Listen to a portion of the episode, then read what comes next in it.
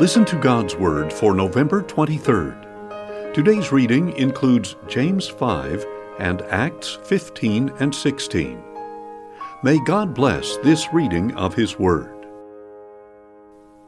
James 5 Come now, you who are rich, weep and wail over the misery to come upon you. Your riches have rotted, and moths have eaten your clothes. Your gold and silver are corroded. Their corrosion will testify against you and consume your flesh like fire. You have hoarded treasure in the last days. Look, the wages you withheld from the workmen who mowed your fields are crying out against you. The cries of the harvesters have reached the ears of the Lord of hosts. You have lived on earth in luxury and self indulgence. You have fattened your hearts in the day of slaughter. You have condemned and murdered the righteous who did not resist you. Be patient, then, brothers, until the Lord's coming. See how the farmer awaits the precious fruit of the soil, how patient he is for the fall and spring rains. You too be patient and strengthen your hearts because the Lord's coming is near. Do not complain about one another, brothers, so that you will not be judged. Look, the judge is standing at the door. Brothers, as an example of patience in affliction, take the prophets who spoke in the name of the Lord. See how blessed we consider those who have persevered. You have heard of Job's perseverance and have seen the outcome from the Lord. The Lord is full of compassion and mercy. Above all, my brothers, do not swear, not by heaven or earth or by any other oath.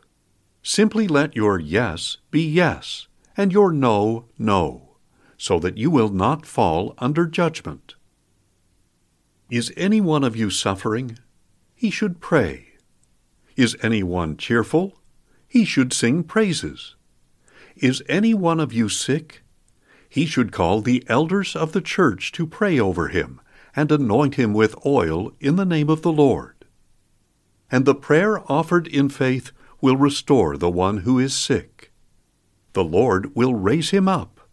If he has sinned, he will be forgiven. Therefore, confess your sins to each other, and pray for each other so that you may be healed. The prayer of a righteous man has great power to prevail. Elijah was a man just like us. He prayed earnestly that it would not rain, and it did not rain on the land for three and a half years. Again he prayed, and the heavens gave rain, and the earth yielded its crops. My brothers, if one of you should wander from the truth, and someone should bring him back, Consider this Whoever turns a sinner from the error of his way will save his soul from death and cover over a multitude of sins. Acts 15 Then some men came down from Judea and were teaching the brothers, Unless you are circumcised according to the custom of Moses, you cannot be saved. And after engaging these men in sharp debate, Paul and Barnabas were appointed, along with some other believers, to go up to Jerusalem to see the apostles and elders about this question. Sent on their way by the church, they passed through Phoenicia and Samaria, recounting the conversion of the Gentiles and bringing great joy to all the brothers. On their arrival in Jerusalem, they were welcomed by the church and apostles and elders, to whom they reported all that God had done through them. But some believers from the party of the Pharisees stood up and declared, The Gentiles must be circumcised and required to obey the law of Moses. So the apostles and elders met to look into this matter. After much discussion, Peter got up and said to them, Brothers, you know that in the early days God made a choice among you that the Gentiles would hear from my lips the message of the gospel and believe. And God, who knows the heart, showed his approval by giving the Holy Spirit to them, just as he did to us. He made no distinction between us and them, for he cleansed their hearts by faith. Now then, why do you test God by placing on the necks of the disciples a yoke that neither we nor our fathers have been able to bear? On the contrary, we believe it is through the grace of the Lord Jesus that we are saved, just as they are. The whole assembly fell silent as they listened to Barnabas and Paul describing the signs and wonders God had done among the Gentiles through them. When they had finished speaking, James declared, Brothers, listen to me. Simon has told us how God first visited the Gentiles to take from them a people to be his own. The words of the prophets agree with this, as it is written, After this I will return and rebuild the fallen tent of David. Its ruins I will rebuild, and I will restore it, so that the remnant of men may seek the Lord, and all the Gentiles who are called by my name, says the Lord, who does these things that have been known for ages. It is my judgment, therefore, that we should not cause trouble for the Gentiles who are turning to God. Instead, we should write and tell them to abstain from food polluted by idols, from sexual immorality, from the meat of strangled animals, and from blood. For Moses has been proclaimed in every city from ancient times, and is read in the synagogues on every Sabbath. Then the apostles and elders, with the whole church, decided to select men from among them to send to Antioch with Paul and Barnabas. They chose Judas, called Barsabbas, and Silas, two leaders among the brothers, and sent them with this letter The apostles and the elders, your brothers, to the brothers among the Gentiles in Antioch, Syria, and Cilicia. Greetings. It has come to our attention that some went out from us without our authorization and unsettled you, troubling your minds by what they said. So we all agreed to choose men to send to you along with our beloved Barnabas and Paul, men who have risked their lives for the name of our Lord Jesus Christ. Therefore, we are sending Judas and Silas to tell you in person the same things we are writing. It seemed good to the Holy Spirit and to us not to burden you with anything beyond these essential requirements. You must abstain from food sacrificed to idols, from blood, from the meat of strangled animals, and from sexual immorality. You will do well to avoid these things. Farewell. So the men were sent off and went down to Antioch, where they assembled the congregation and delivered the letter. When the people read it, they rejoiced at its encouraging message. Judas and Silas, who themselves were prophets, said much to encourage and strengthen the brothers. After spending some time there, they were sent off by the brothers in peace to return to those who had sent them. But Paul and Barnabas remained at Antioch along with many others, teaching and preaching the word of the Lord. Some time later, Paul said to Barnabas, let us go back and visit the brothers in every town where we proclaimed the word of the Lord, to see how they are doing. Barnabas wanted to take John, also called Mark. But Paul thought it best not to take him, because he had deserted them in Pamphylia and had not accompanied them in the work. Their disagreement was so sharp that they parted company. Barnabas took Mark and sailed for Cyprus. But Paul chose Silas and left, commended by the brothers to the grace of the Lord. And he traveled through Syria and Cilicia, strengthening the churches. Acts 16 Paul came to Derbe and then to Lystra, where he found a disciple named Timothy, the son of a believing Jewish woman and a Greek father. The brothers in Lystra and Iconium spoke well of him. Paul wanted Timothy to accompany him, so he took him and circumcised him on account of the Jews in that area. for they all knew that his father was a Greek.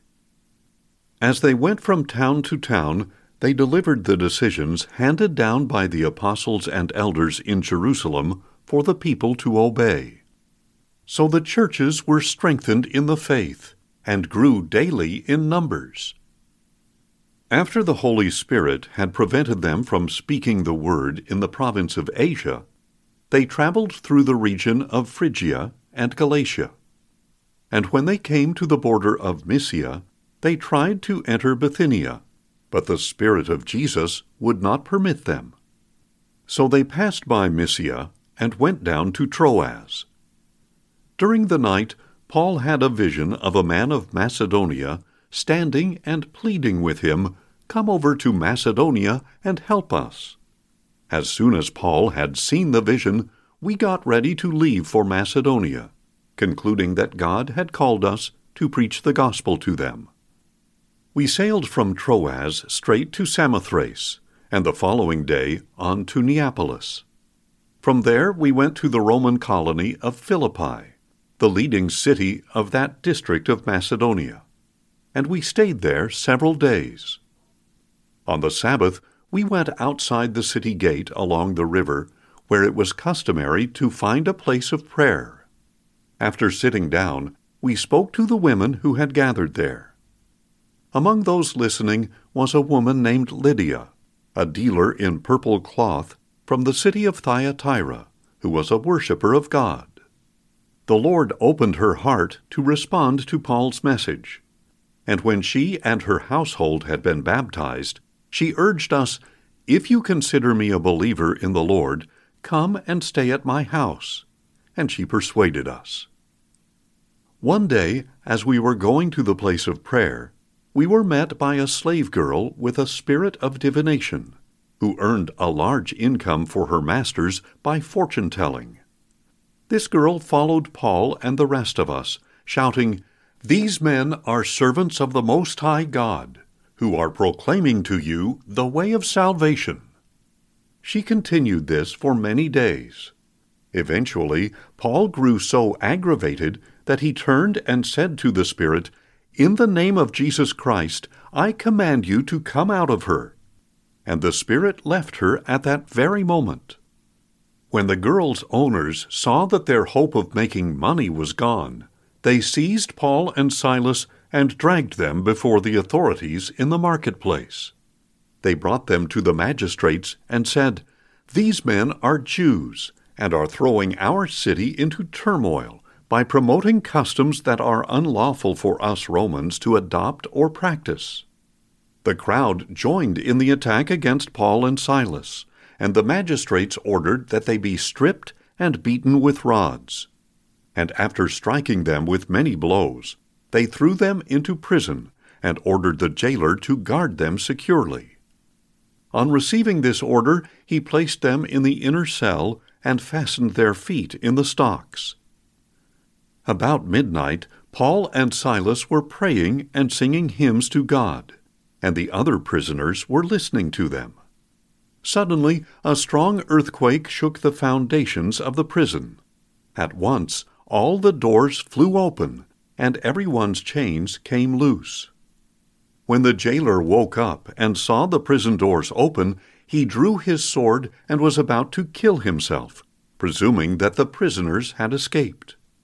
But Paul called out in a loud voice, Do not harm yourself, we are all here.